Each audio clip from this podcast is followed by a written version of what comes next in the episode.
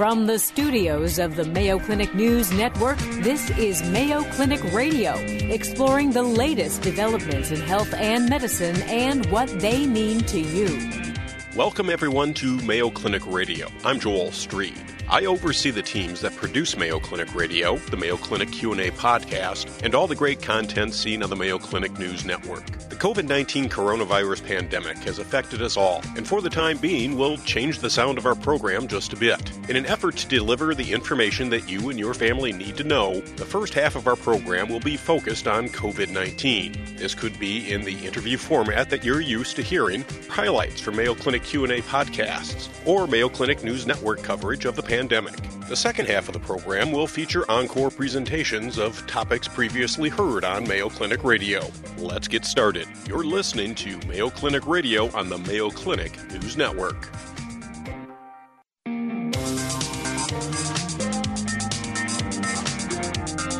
Welcome to Mayo Clinic Radio. I'm Dr. Halena Gazelka. Recent study published in the Journal of the American Medical Association found that during the COVID 19 pandemic, there has been a decrease in cancer diagnosis by 46% of six of the most common types of cancer. Here to discuss this with us today is Dr. Nabil Wasif, the Chair of Surgical Oncology at the Mayo Clinic in Arizona. Welcome, Dr. Wasif, for being here today. Thank you for your time. Thank you for having me. It's my pleasure.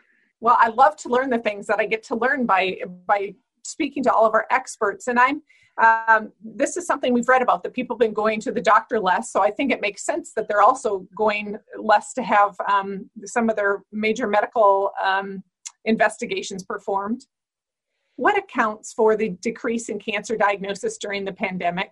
I think time will really tell us what the underlying reasons are, but we can speculate that putting off routine screening tests at this time because of the pandemic means that early cancers are not being detected in the frequency that we usually see them. And patients who are having mild symptoms uh, may not be seeking medical attention. Whereas under normal circumstances, they may have gone to see their doctor right away and have uncovered a problem early instead of writing it out.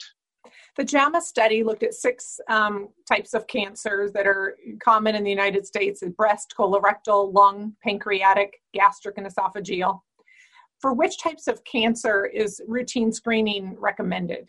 So, currently in the United States, uh, routine screening is recommended for breast cancer with mammography, uh, cervical cancer with pap smears, colon cancer with colonoscopy, and for smokers, uh, CT scans uh, for lung cancer. And I think some would say, well, it's only a few months that we've been putting this off, but what would the risk to an individual be if they put off their cancer screening? and then have a have a cancer diagnosed later so the main risk is that instead of a cancer being picked up early on a screening test before the patient's having any symptoms it gets diagnosed at a much more advanced stage when the patient actually has symptoms and are forced to seek medical attention now this has really important implications because we know that for most cancers your best chance at cure is when we pick it up early. And as the cancer grows undetected, it has more opportunity to spread. Once the cancer spreads, then we really lose that opportunity, that chance to cure that patient. So, is it fair to say then, Dr. Wasif, that, that certain options to treat cancer may not be um, available if someone does not have their cancer diagnosed at an earlier stage? Well, we may still have the same treatment options, but those treatments are just less effective. Is it safe to go to your provider for a colonoscopy or a mammogram, both of which you mentioned? Is, is it safe to do that right now? I cannot emphasize this enough. Yes, there's a risk from COVID, but taking simple, sensible measures that everyone by now is educated on masking, hand hygiene, social distancing really reduces that risk to acceptable levels. In fact, you're probably taking a bigger risk on by skipping your screening are people delaying just the screening um, portion of this, or are there people who are delaying their actual cancer treatment because of COVID 19? So, the good part of this is that the cancer treatment itself is in the hands of physicians.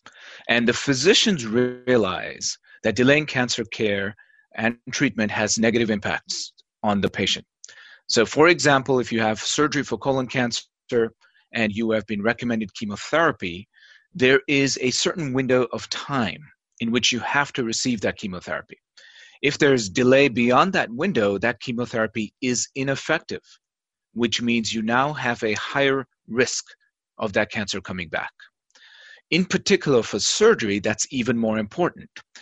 Cancer surgery is not considered elective, where it can wait more than 30 days, again, primarily because the longer you wait, the more the opportunity is for that cancer to grow and spread. So there are no delays in treatment from our end. The problem, of course, is the patients have to get to us in a timely fashion for that treatment to be effective. And what the study in the JAMA paper shows us is that there's a drop off of about 25 to 50% in the number of patients who are being diagnosed, which suggests that these patients are going to show up later and show up in more advanced stages than we're used to seeing them. So that sounds like there may be a spike in cancer diagnoses perhaps later in COVID-19 or even when when this uh, you know, clears, so to speak, if we can look forward to that. Absolutely. I, I mean, think we all expect an increase in the incidence of patients who have scripts, uh, skipped screening now during the pandemic and are going to show up later for medical care. And we can handle the increase in numbers. But what I worry more about is the impact that this delay is going to have on our chances to successfully treat those patients. Is there anything that Mayo Clinic is doing in particular to make it safe for patients uh, to come have their cancer treatment during COVID 19?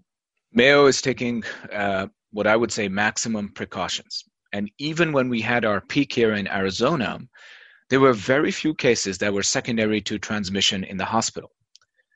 The majority of cases seen in hospital employees were in people who had picked up the virus not in the hospital, but out in the community, going about their daily lives, which means that the hospital was actually a safer place to be than being at home or being outside. And the main reason for that is because the level of precautions we had in the hospital were much more stringent than you would see out in the community.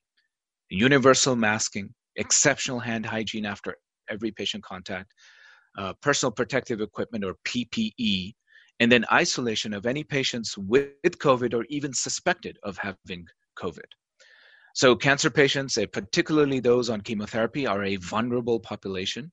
So, we go the extra mile to make sure that they receive their treatment in a safe fashion when they're in the hospital and that they're educated on the kind of precautions they need to take when they are at home. And I've had a number of patients comment to me about how much they appreciated that Mayo is taking extra care uh, with patients during this time, and, and they are not um, haven't been upset about the screening process or about the extra time that it takes because they appreciate that level of concern. I wanted to ask you on a separate topic, topic about flu vaccinations. If patients are concerned about a cancer diagnosis, should they have a flu vaccine? What are your recommendations in that regard? If there is one year that the flu shot is even more important than usual, this is it. You may have read about concerns, uh, you know, a double whammy with the flu and the COVID doubling up in the winter months. And we may or may not have a COVID vaccine by the end of the year, but we will certainly have a flu vaccine. And I would encourage anyone listening to it, uh, to this podcast, to get it and get it early. As an aside, if we continue to adhere to masking and hand hygiene and distancing guidelines, then as an added benefit, not only are we going to reduce the COVID numbers, we're also going to reduce the flu numbers. That's a very positive um, thought for the day. Thank you so much for that. Our thanks to Dr. Nabil Wasif, the Chair of Surgical Oncology at the Mayo Clinic in Arizona. Mayo Clinic Radio returns right after this.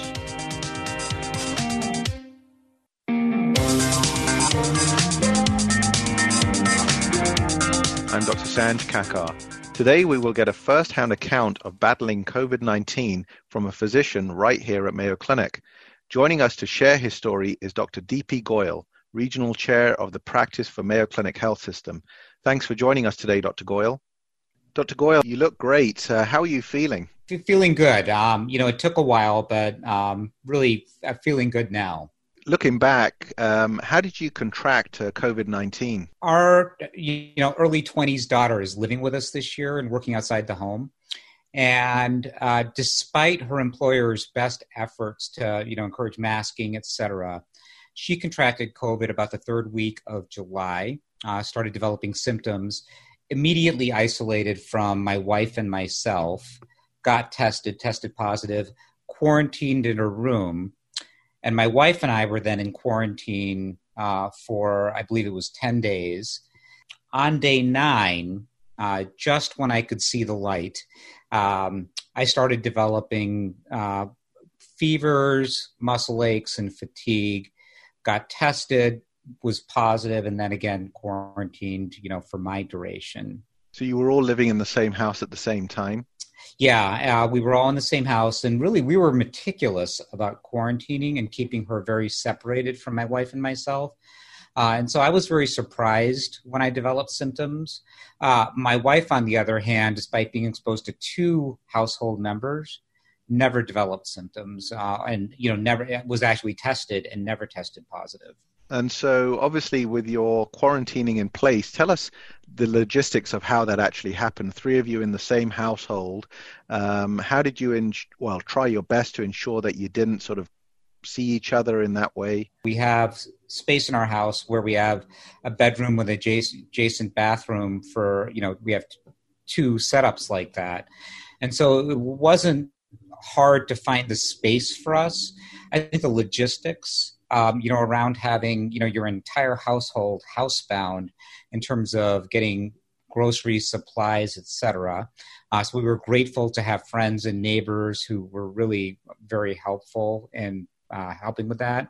The other thing is, um, you know, a cooler uh, was very helpful outside our room, my room, so that I could have access to, you know, snacks and drinks, etc., when I needed them without having to expose other people, and then lots of wipes.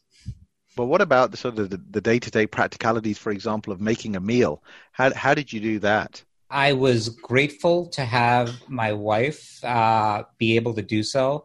Fortunately, uh, she made enough food that uh, then my daughter, who's now working from home, despite being cleared and you know fully back to normal, was able to really help out and you know make sure I was taken care of. So you alluded to a little bit about your symptoms. Can you tell us about how your symptoms started and just during the course of your uh, mm-hmm. the illness of what you you felt like? It started with um, you know a relatively low grade fever, probably 101, pretty significant muscle aches and fatigue. And those were the majority of my symptoms. I, I developed some shortness of breath about three or four days into it but never severe shortness of breath. Uh, I will say the remote monitoring program here was phenomenal. Uh, so I had a pulse ox, uh, so I checked my uh, pulse ox twice a day, um, and it did cause a little bit of panic when it decreased one day, um, but never got severe. I had about four to five days of uh, sleeping, about 13 to 15 hours a day. And then after that, just you know, gradually improving fatigue really took about three weeks, um, slightly more than three weeks to resolve.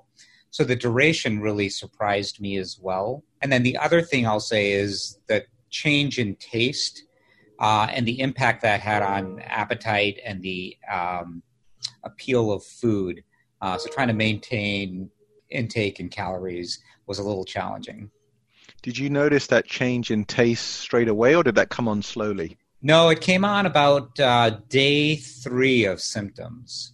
And then you mentioned the remote monitoring program. Can you tell us a little bit about that? What a wonderful program that is. So um, they sent a pulse ox um, and a thermometer, um, and then twice a day, information on symptoms and vital signs are entered into the into your portal uh, through an app.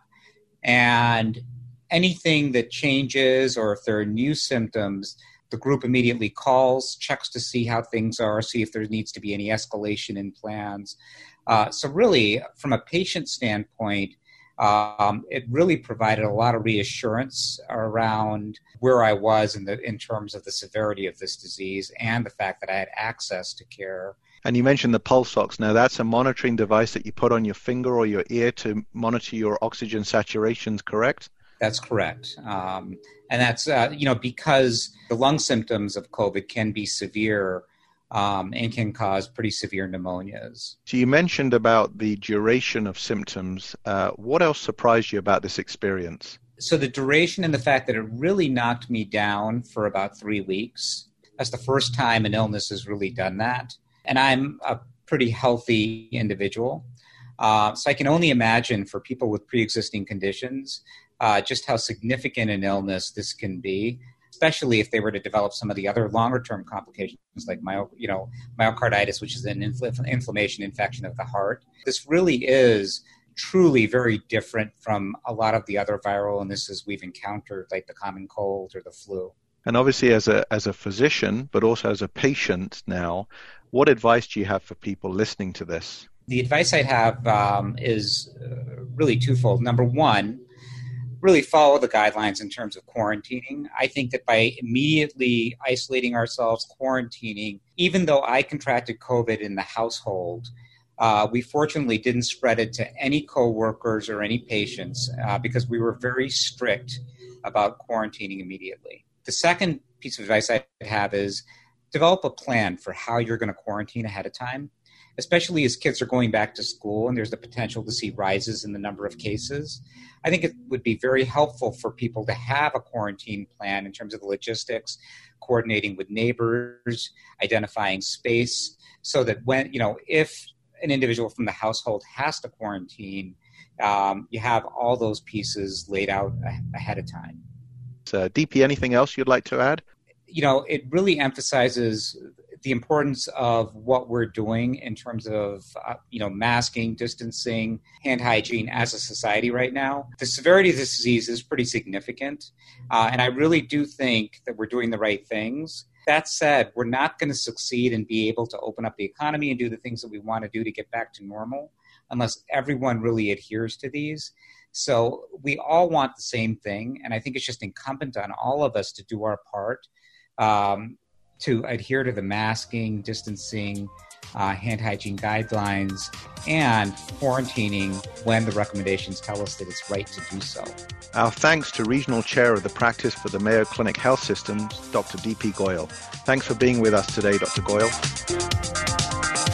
This is Dr. Tom Shives, co host of Mayo Clinic Radio. You should know the COVID 19 virus creates symptoms that are similar to those you'd have with the flu fever, sore throat and dry cough, shortness of breath, fatigue, body pain, especially in the back and shoulders, and possible nausea and diarrhea. These symptoms can appear between 2 and 14 days after exposure. On average, they develop within 5 days. If you get these symptoms, stay home and call your healthcare provider for information about what to do next. This is Tracy McRae from Mayo Clinic Radio with a reminder about what we know about the COVID 19 virus's ability to survive on common surfaces. Here's Dr. Greg Poland, an infectious disease expert and head of Mayo Clinic's vaccine research group.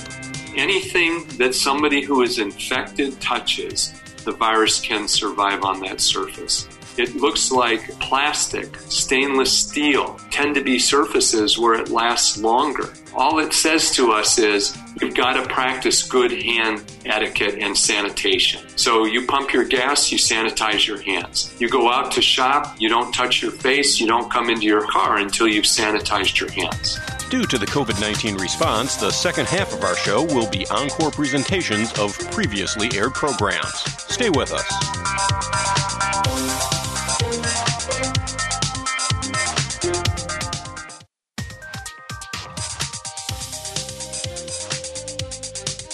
Hi, I'm Vivian Williams for the Mayo Clinic News Network.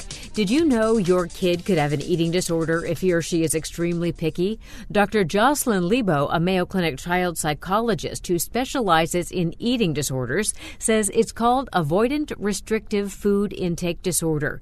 It's basically extreme picky eating. The food repertoire of those who have it is so limited that they can't maintain their body weight and they have health issues. She says it can be a fine line, though, between normal childhood behavior and extreme pickiness. She says your kid's weight goes on a curve. If they fall off their curve, that's when you start to worry. And it doesn't matter, by the way, if their curve is at the 5th percentile, the 50th percentile, or the 85th percentile. As long as your kid continues to track where he or she has always tracked, that's healthy. But it can be a problem if your kid loses weight and falls off his or her curve. In that case, Dr. Lebow says, you don't want to make mealtime World War III. She says if suddenly you're setting up a power struggle and demanding that they have to eat, and you keep telling them they have to eat, they have to eat, you're kind of dooming yourself. It can be even trickier for picky teens, so she suggests getting professional help. In the meantime, she says parents should do all they can to get their kid to eat more of anything. Dr. Lebow says parents should be challenging picky eaters to eat bigger portions of the foods that are on their list of what they want to eat. She says if your kid falls off the curve, nutrition is not as important at that point. Their body is not using nutrition the same way. So it's really about getting their weight back up before you start trying to get them to eat kale or something like that. For the Mayo Clinic News Network, I'm Vivian Williams. Welcome back to Mayo Clinic Radio. I'm Dr. Tom Shives. My co-host, family physician Dr. Elizabeth Cozine. Tracy McRae is away. Hi. Dr. Cozine, nice to have you with us. Thanks for having me with you. So we're going to talk about ovarian cancer, and we have previously talked about it, and we've talked about what a uh, difficult disease it is to treat, and the fact that it is fortunately relatively uncommon. Only about 22,000 women are diagnosed with ovarian cancer every year. But the prognosis is suboptimal, not as good as we'd like it to be. And in fact, less than 50% of women live for five years after they're diagnosed. How do doctors decide the best treatment? And what are some of the factors that influence the outcome in patients with ovarian cancer? Joining us in studio today is Mayo Clinic gynecologic oncologist surgeon, Dr. Amanika Kumar. Welcome, Dr. Kumar. Thank you so much for having me. Good to have you back. Yeah. So, uh, ovarian cancer. We know that uh, many women present uh, with late stage disease. There, it wasn't diagnosed early on when it might have been more curable. And why is that? Yeah, I mean, it's one of the biggest challenges with ovarian cancer. And part of it is because it's rare there's not a good screening test. So we've done lots of studies looking for screening tests similar to like what we do for mammography and breast cancer or colonoscopy for colon cancer, pap smears for cervical cancer. But for ovarian cancer, there's not a good effective screening test. And the second issue is there's not a lot of symptoms. So the symptoms that people have are really vague. And I think this presents a really big diagnostic challenge for people like our primary Absolutely. care doctors, mm-hmm. um, where patients come in and they have vague complaints like abdominal pain, bloating, sometimes they get full kind of early and who hasn't had that symptom right. over the last month right and so trying to distinguish you know, I, I kind of, in some ways, have the easy part where they already come to me with a diagnosis. But if you're a family care doc or a p- primary care doc and you're seeing this patient, you have to figure out is this the problematic kind of abdominal pain or is this just normal daily abdominal right. pain? Right. And when they come to see me, they're usually pretty undifferentiated and but worried about ovarian cancer because they do hear about this sort of statistic that you know fewer than 50% of women who are diagnosed with ovarian cancer live for five years after the diagnosis. Tell us a little bit about those statistics. Why is it so grim? Yeah. So at the end of the day, even though we do have some treatments that are effective and we can usually, but not always, get patients into remission, because of the late stage of diagnosis, we have disease that's usually spread throughout the abdomen, sometimes outside of the abdomen into the chest cavity or other parts of the body. And so treatment is challenging, and cancer cells can evade the, tra- uh, the traditional treatments of surgery and chemotherapy, and the disease often recurs. So while I can get someone can get into remission with our traditional therapies, their risk of it coming back and then not being curable is quite high. Dr. Cozine, has any a woman, a female, ever come into your office and and you said to yourself, "I bet she's got ovarian cancer"?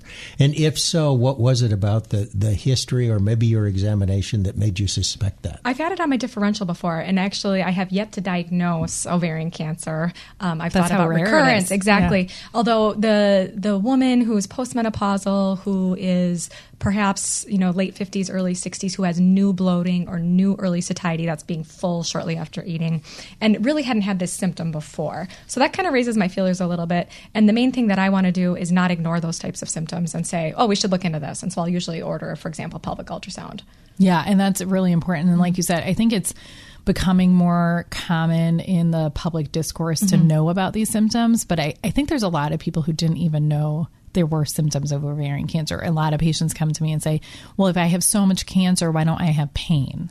Or why don't I have more symptoms? And I think patients then, the lack of symptoms, the lack of sort of screening tests that have shown anything, then also lead to the sense of shock when they say, Well, I was just healthy and doing my normal life, and turns out I have an advanced cancer.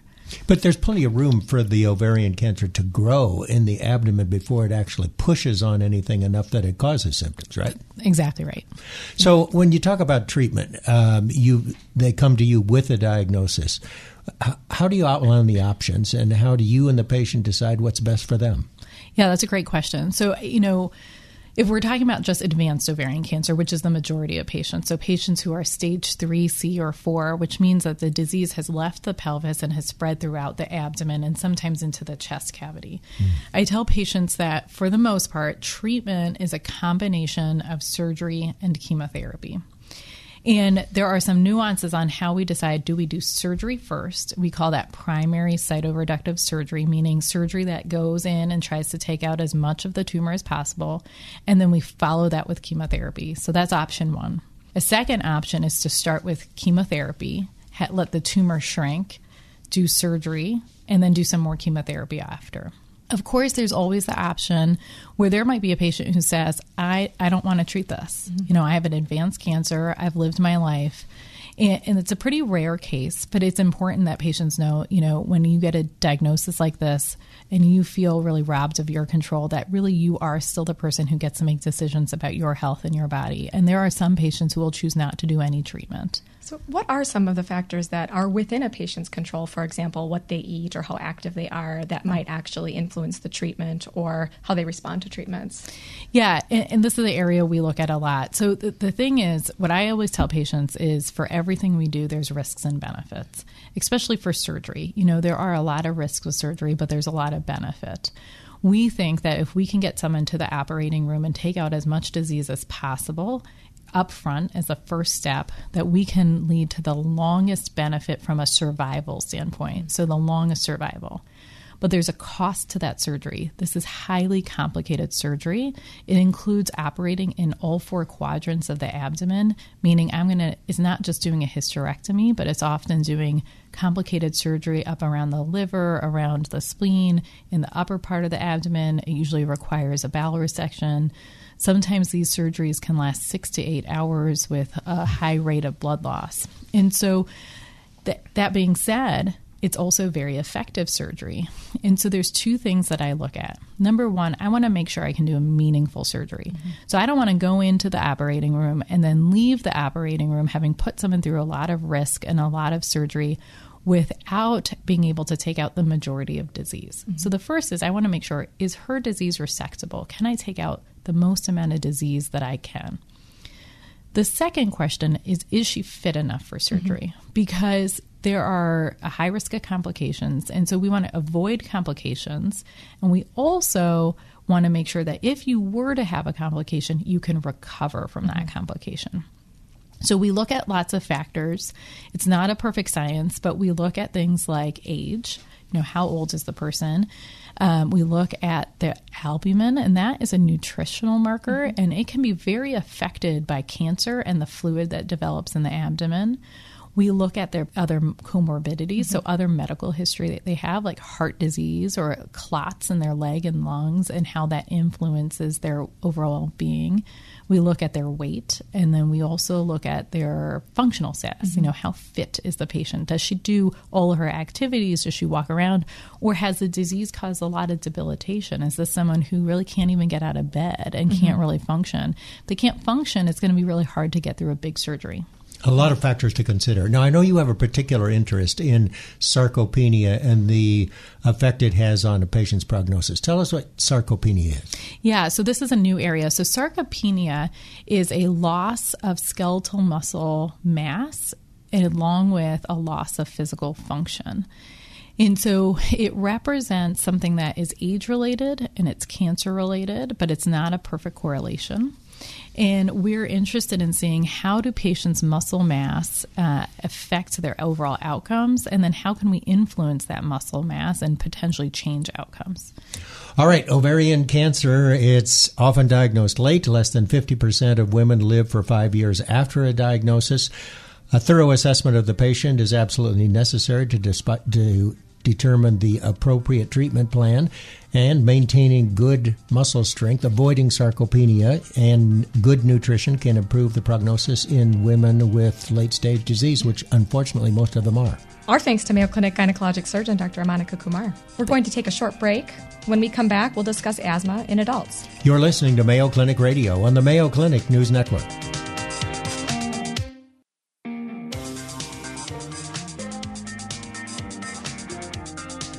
Welcome back to Mayo Clinic Radio. I'm Dr. Tom Shives. And I'm Dr. Elizabeth Cozine. Asthma. It can happen at any time during your life. Now, for some people, they get it as a child and they have it forever.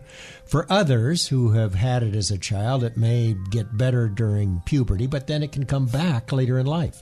And yet, for some, asthma may not develop until they're adults. How does that happen? Joining us in studio is Mayo Clinic allergy and asthma expert, Dr. James Li. Thank you for being with us, Dr. Li. Great to be here. Dr. Li, good to see you. Asthma can strike at any age. Tell us about that. Well, Tom, you got it right. So, asthma can't start in childhood. It can come and go. So, the adults that we see with asthma sometimes have had asthma since childhood, but others uh, can develop asthma in adulthood. So, even adults who have never had a breathing problem, never had asthma before, as an adult can show up with asthma. Well, that would be correct. And uh, we think the asthma develops as a combination between with genetics, environment, and infection. Um, we do see a lot of children with asthma, but adults with asthma can have asthma start in midlife or even later in life. So tell us when we use the term asthma, what actually do we mean? What really happens inside the lung? Well, honestly, there are probably different forms of asthma, but the word is used to describe a lung condition that involves the airways or the bronchial tubes. And the characteristic of asthma, Tom, is that the bronchial tubes are extra sensitive. Uh, they can become inflamed and narrowed, and that can cause shortness of breath, wheezing, and other asthma symptoms. Shortness of breath, wheezing. What what else might a patient well, experience? sometimes cough, uh, sensation of chest tightness. That would be typical. And also, there's this. Uh, isn't there an overproduction or secretion of, of mucus, thick mucus, that can also contribute to the difficulty breathing? That can be a big factor for for many patients. So, uh, cough, whether it it's a non-productive or a productive cough can be a part of asthma as well. You know, is this the body overreacting for some reason? To, well, that can a... be part of it. I think we sort of think of the condition as an inflammatory condition involving the airway, so it's inflammation. Uh, the reactions can occur because there are asthma triggers that can cause the bronchospasm or the narrowing of the bronchial tubes. Uh, often we think about uh, allergy causing uh, substances mm-hmm. like cats or dogs or mold. Other triggers could be just environmental smoke. A smoky room or a restaurant can do it too. So, a lot of things that we could potentially have some control over. So, thinking about smoking or not being in smoke or pets. Tell us about some of the ways to treat asthma. Well, we always try to identify the specific triggers for an individual patient with an mm-hmm. asthma, Elizabeth. And once those triggers are identified for a particular patient, then we can logically and mm-hmm. reasonably give them advice about what to avoid. The point being, if we, we don't ask people to avoid substances that are not triggers for them personally. Sure. I, I wanted to ask you one other thing about the, uh, symptoms uh, and the disease itself. Uh, because wheezing, uh, coughing, shortness of breath is one thing, but an asthma attack, even maybe your first one, can be life threatening, can it? It, asthma attacks can be life threatening. Sometimes it's the first one, but some but often it's not the first one. It's someone who has, ha- has has known asthma, perhaps, and has had asthma attacks in the past, and then they experience the one big one. You forgot their inhaler, or, or how does it happen? Well, I mean, uh, aren't these well, inhalers really effective? The inhalers can be helpful for mm-hmm. for people who we see with asthma. We always review, you know, what how to recognize an impending asthma attack mm-hmm. and how to deal with it. So ideally patients are diagnosed they, they have a plan. We call it an yeah. asthma action plan so they know what to do. For other people, though, maybe they don't have a plan, maybe they don't have medications, or maybe it's just a major asthma attack that really requires hospital treatment we try to make it really, really simple for patients thinking about that asthma action plan. So talk about the green zone when they're mm-hmm. well controlled, mm-hmm. the yellow zone when they're maybe starting to get in a little bit of trouble. Maybe they went over to a friend's house who has a cat. Mm-hmm. What would you do in that situation? Or the red zone, which are those really scary moments where you're needing more emergency type medications. The asthma action, action plan really should be individualized to the mm-hmm. patient. So some action plans are pretty simple. It's mm-hmm. who to call, when to call 911 possibly when to use your rescue inhaler or when to use some oral prednisone. Even when they come to you as an adult, is this a fairly easy diagnosis to make? Well, sometimes it's pretty easy and straightforward. There's a sort of a prototypic type of asthma presentation. Someone who has shortness of breath, wheezing, may be triggered by cold or exercise. If they have an inhaler and they use it from time to time and it seems to help, maybe they have some seasonal allergies too mm-hmm. or asthma in the family, then many physicians can make that diagnosis. Uh, usually it's confirmed with laboratory testing like breathing tests. There are other situations in adults, especially mm-hmm. where there's chest pain, some trouble breathing, uh, but it's not so clear. So we think, well, could it be another, you know, lung condition? Do they smoke? Could they have a heart condition? So sometimes it's not that simple, Tom. So, when we talk about uh, treatment for asthma patients, uh, we all know about inhalers because we've seen people use them. But you also have medications that you can use. And how do you decide who needs what? Right. So, there's actually a growing repertoire of asthma treatments for patients. And we still really use a lot of the asthma inhalers. And the, I think your listeners will want to know that there are inhalers that I guess we call asthma controllers that we mm-hmm. instruct patients to use every single day to quiet down that inflammation in the bronchial tubes. And then there's the albuterol inhaler that's sometimes called a rescue inhaler that's used as needed or for asthma attacks. There are also pills for asthma. Mm-hmm. Um, there are injections for a- different kinds of injections for asthma. There's steroid medicines mm-hmm. for asthma. Most physicians, especially specialists, uh, have those treatments available. And you know, one principle that we try to apply, Tom, is we want to get the right medicine for the treatment for the patient, but generally that might mean the least amount of medicine for asthma that leads to excellent control of their symptoms. Right. Do you see patients uh, with yeah, asthma and, and follow Frequently. up? Yeah, and I would say one of the most important things that I try to convey to people that are on slightly more complicated regimens than just the inhaler as needed is that the medicine that they are using to control their asthma may not make them feel better that day. And so it's really important that we're using it to control the symptoms overall so they have fewer of these big exacerbations or asthma attacks. Well, that's an excellent point because mm-hmm. a, a, lot of our management time and effort with patients is try is trying to prevent problems, mm-hmm. and preventive management doesn't always feel good at the time because you're trying right. to prevent symptoms, prevent mm-hmm. attacks. And these medicines can often be very expensive for patients, and so it, sometimes I find that patients are trying to save them. And so what I tell them is, look, this is going to be a lot cheaper than the hospital cost if you are uncontrolled and have to come in and be seen multiple times, or even in an emergency setting. Is asthma seasonal at all? You, you mentioned cold as a potential trigger. Do you see more cases of asthma in Minnesota in the winter? So asthma often is seasonal, and it can and it can be seasonal for different reasons, right? So one type of seasonal asthma is, is if someone has allergies and the spring mm-hmm. pollen mm-hmm. or the fall ragweed pollen kicks in, then they may have more asthma during that time of year. There's the cold air in you know the in Minnesota mm-hmm. where if someone's out there shoveling snow, their asthma may well be triggered during that activity because of the cold and the exercise. And then there's cold season, meaning catching cold season. so catching a cold is a major trigger for asthma. All right, Dr. James Li, an asthma expert at the Mayo Clinic. Obviously, asthma, I guess, can strike at any age. Even adults who have never had asthma before can get it later in life. Asthma can be caused or triggered by multiple factors, and there are multiple ways to treat it. As we've just heard, there are inhalers, medications which you can give either by mouth or intravenously. And obviously, if you do have asthma, it's important to stay in touch with your doctor and follow up. Our thanks to Mayo Clinic asthma and allergy expert Dr. James Li. Thanks for having me. And that's our program for this week. You've been listening to Mayo Clinic Radio on the Mayo Clinic News Network. Our producer for the program is Jennifer O'Hara. For Mayo Clinic Radio, I'm Dr. Tom Shives. Thanks for joining us. Any medical information conveyed during this program is not intended as a substitute for personal medical advice, and you should not take any action before consulting a healthcare professional. For more information, please go to our website, newsnetwork.mayoclinic.org. Please join us each week on this station for more of the medical information you want from Mayo Clinic specialists who know.